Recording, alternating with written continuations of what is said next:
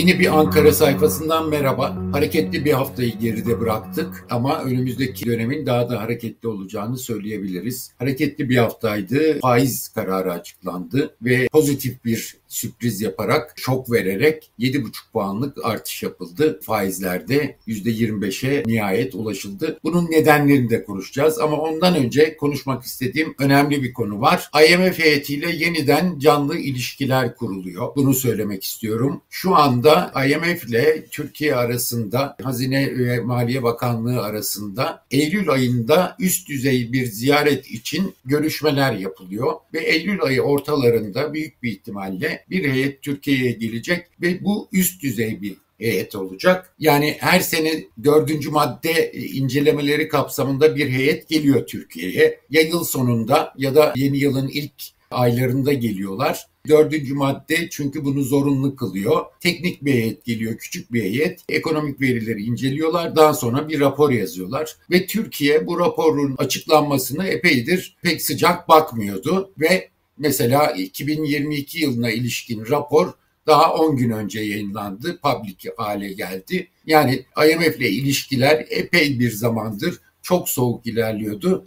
Ama şimdi faiz artışının üzerinden, yüksek faiz artışının üzerinden piyasaları aynı zamanda etkileyecek bir başka IMF haberi daha vermiş oluyoruz açıkçası. Bu üst düzey bir heyet olacak. Bu heyetler zaten gelirdi. Karşılıklı görüş alışverişi yapılırdı ekonomik gidişat için. Konsültasyon yapılırdı ve daha sonra bu açıklanır ya da açıklanmaz ama belirli bir sıcak görüş alışverişi olurdu. 2017 yılından bu yana IMF'den böyle kapsamlı bir heyet Türkiye'ye gelmedi. Yani 2017'den sonra ilk olarak resmi bir üst düzey heyet Türkiye'ye gelecek ve büyük ihtimalle Eylül ayı içinde bu gerçekleşecek. Bu arada 2017'den sonra kamuoyuna haber vermeden 2-3 kez çok kapsamlı olmayan başka heyetlerin gelip gittiğini duyuyorduk ama bir resmi açıklama yapılmıyordu.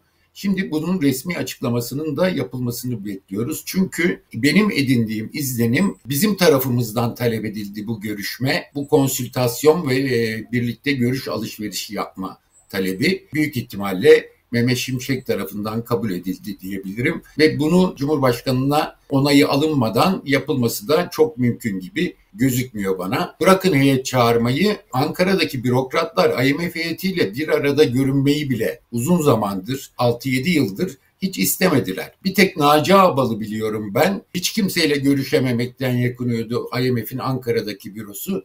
Bir tek Naci Abal arada görüşüyordu görüş alışverişi yapıyordu.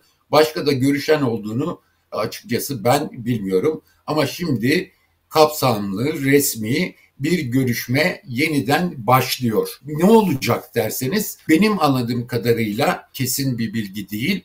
Türkiye ekonomisinin iyi yolda olduğu konusunda IMF ile görüşüp IMF'den bir rapor yazmasını isteyecek bence. Bu bir anlaşmaya bağlı bir şey değil ama ekonomideki gidişatın özellikle yabancılarda prestijini arttırmak için yazılacak bir rapor olabilir diye düşünüyorum. Zaman zaman çünkü geçmişte de bu tür şeyler oluyordu ve normal bir işlemdir bu. Yine öyle bir işlem yapılacak gibi geliyor bana. Çünkü yeni ekonomi yönetimi istediği itibarı istediği güveni bir türlü kazanamadı. Bunun en büyük sebebinin Cumhurbaşkanı Erdoğan'ın faiz konusunda başta olmak üzere ekonomik anlayışıyla ilgili kısıtlarının olduğunu biliyoruz. O yüzden Mehmet Şimşek gelmesine rağmen daha sonra gecikmeli olarak yeni yöneticiler gelmesine rağmen yeni ekonomi politikasının uygulamaya girdiğine ta ki bu 7,5 puanlık faiz artışına kadar kimse ikna olmamıştı ve eleştiriler çok artıyordu. Bunun dışında benim duyduğum kadarıyla körfez sermayesi dahil yabancı sermaye Türkiye'ye fon getirmek için bile uygulanan politikaların devamının gelip gelmeyeceğini görmek istiyor. Yani Mehmet Şimşek, Cevdet Yılmaz sürekli bu yoldan geri dönüş yok. Kademeli olarak rasyonel politikalara geçiyoruz diyor. Ama somut adımlar gelmediği için şimdiye kadar ikna edemiyorlardı.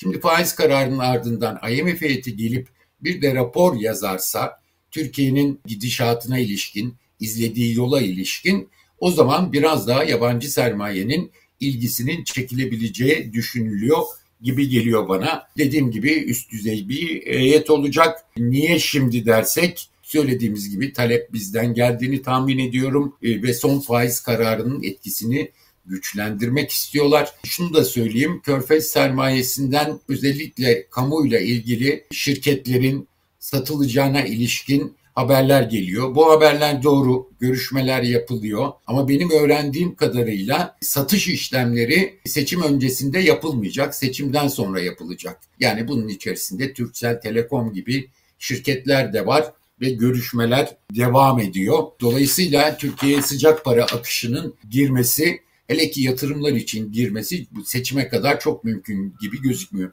Seçime kadar özellikle körfez ülkelerinden bu ileride yapılacak anlaşma ve satışlar için biraz mevduat gibi Türkiye'ye fon getirme olabilir. Bununla ilgili bazı duyumlarımız var ama teyit edemedik. Mesela geçen hafta öyle bir miktarın geldiği yolunda bir duyum var ama teyit edemedik. Onun için bunu çok fazla üzerinde durmamak lazım diye düşünüyorum ama asıl etkiyi daha sonra görecek gibi yes, önümüzdeki dönem için. Türkiye'nin yabancı sermaye için IMF'in en iyi referans kurumlarından biri IMF. IMF'in Türkiye için doğru yolda diye bir rapor vermesi bu girişi hızlandıracaktır ve sanıyorum amaç da şu andaki amaç da böyle gibi gözüküyor. IMF heyeti gelecek ne yapacak? Bence yapılanlar anlatılacak. Bir kısmı anlatıldığını düşünüyorum. Çünkü IMF'in Ankara bürosuyla temsilciliğiyle çok daha yakın ilişkiler kurulduğunu biliyorum. Son bir ay içerisinde özellikle bunu biliyorum. Ve burada karşılıklı görüş alışverişi yapılacak. Ben orta vadeli program açıklanmadan önce görüşüleceğini tahmin ediyorum. Çünkü orta vadeli programda yazılı olan özellikle ileriye dönük yapısal tedbirlerin hazırlanacak rapor hakkında önemli olacağını düşünüyorum. Daha sonrasında IMF ile nasıl devam edilecek dersek ben resmi bir öğrendiğim kadarıyla resmi bir anlaşma yani bir standby anlaşması gibi seçimden sonra böyle bir anlaşma yapılmayacağını söylüyorlar benim e, kaynaklarım. Ama buna karşılık yapılması gerektiğini söyleyenler de var tabii. Ama böyle bir anlaşma yapılmayacağını söyleyenler bile iktidarla yakın ilişkide olan kişiler bile diyorlar ki seçimden sonra asıl istikrar programı devreye girecek. IMF ile birlikte hazırlanan bir program olacak. 2-3 yıl sürecek bir program olacak ama kaynak verilmeyeceği için bir standby anlaşması gibi bir şey ilan edilen resmi bir açıklama olmayacak. Ama üzerinde uzlaşılan IMF'in de okey verdiği bir plan uygulamada olacak diyorlar. Yani olacak mı olmayacak mı seçimden sonra resmi bir anlaşma bilmiyorum ama seçimden önce zaten yapılacak olsa bile seçimden önce bunun açıklanmayacağı konusunda neredeyse kaniyim bu konuya. Çünkü Cumhurbaşkanı Erdoğan seçimden önce IMF ile yeni bir anlaşma konusunu açmayacaktır. Bu konuda yapılan yorumlar, spekülasyonlar da kesin bir dille yalanlanacaktır. Burası açık. Ama buna rağmen seçimden sonra anlaşma tümüyle olmaz da açıkçası ben söyleyemiyorum. Çünkü seçimden sonra asıl büyük sorunların çözülmesi lazım. Kur korumalı mevduat gibi ve bunun için büyük kaynak ihtiyacı olacak. Bunun için de başka ülkeler yerine üyesi olduğumuz IMF'den kaynak sağlamak bence en akıllıca yol. Bazı iktisatçılar da aynı görüşteler. Dediğim gibi IMF'le böyle bir yola girilmiş oluyor. Faiz kararı sonrası IMF'le bu yola girilmesi de seçime kadar rahat etmesi Cumhurbaşkanı'nın anlamına, ekonomide rahat edilmesi anlamına gelebilir diye düşünüyorum. %25'lik faizin yetmeyeceği çok açık. Bundan sonra ne olur dersek faiz kararı 2,5-2,5 puan daha en az 2 ay daha süreceğini bekliyor piyasa. %30 ya da 35'e kadar gidilebileceği söyleniyor. Bu kararla birlikte yeni ekonomi yönetimi rüştünü ispat etmiş oldu ve piyasada beklenti yönetimini bir ölçüde eline geçirmiş oldu. Ama bu nasıl sürdürülecek? Bu beklenti arttıkça yeni ekonomi yönetiminden yapılması gereken talepler de artacak. Yani faiz artışının en az 2,5 puan daha 2-3 ay daha sürmesi istenecek. Her seferinde istenecek. Bunu yapabilecekler mi? Cumhurbaşkanıyla belirli bir üst limit için konuştular mı? Bir yorumda şimdi faizleri artırıp işte Şubat ayında seçimlerden önce küçük de olsa indirim yaparız mı dediler. Bütün bunlar şu anda meçhul ya da bu kadar detay konuşuldu mu meçhul. Peki Cumhurbaşkanı Erdoğan 7,5 puana nasıl razı oldu? Bu da çok konuşulan konulardan biri. Ben daha önce de söylemiştim. Ee, yeni ekonomi yönetiminin rüştünü ispat etmesi için en az 5 puanlık artış gerekiyor diye. Ama 5 puan yerine niye peki 7,5 puan yapıldı? Çünkü rezervler çok kötü bir durumdaydı geçtiğimiz hafta içerisinde. Gün itibariyle sayayım. Pazartesini geçtiğimiz pazartesi 700 milyon dolarlık e, rezerv verilmesi oldu. Salı günü 850 milyon dolarlık rezerv verilmesi oldu.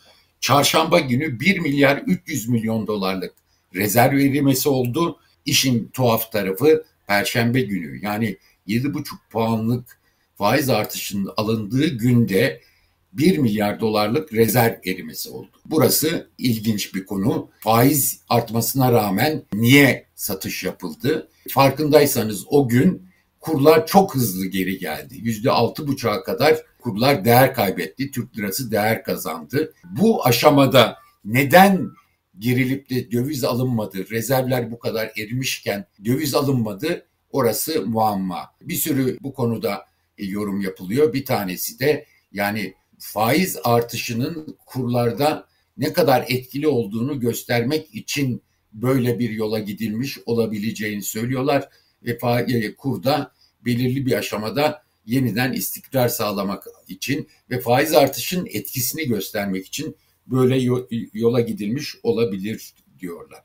Ben geçen hafta bu gidişatla bu hafta sonu için eksi 65-65 milyar dolar swap hariç kamu dahil net rezervlerin bu noktaya kadar gidebileceğini söylemiştim. Perşembe akşamı itibariyle yani faiz kararının aldığı gün itibariyle eksi 66 milyar dolara kadar geriledi. Swap hariç kamu dahil net rezervler bu da ne kadar büyük bir rezerv erimesi olduğunu gösteriyor. Bundan sonra ne olacak göreceğiz. Rezerv erimesi duracak mı? Rezervlerde artış olacak mı? Bunu göreceğiz ama faizler hala çok düşük. İki ay önce Haziran'da seçimden sonra yüzde 25'e çıkılmış olsaydı şimdi bu faiz oranları ya da bu, bu, rakamlara kadar bu zarara kadar gidilmesi önlenebilecekti ama yapmadılar. İki ay gecikmeyle yapıldı ve bunun bir maliyeti var ve bundan sonra da faiz artışlarının sürmesi gerektiği açık. Ankara'dan aktaracaklarımız bu kadar. Gelişmeleri takip etmeye devam edeceğiz.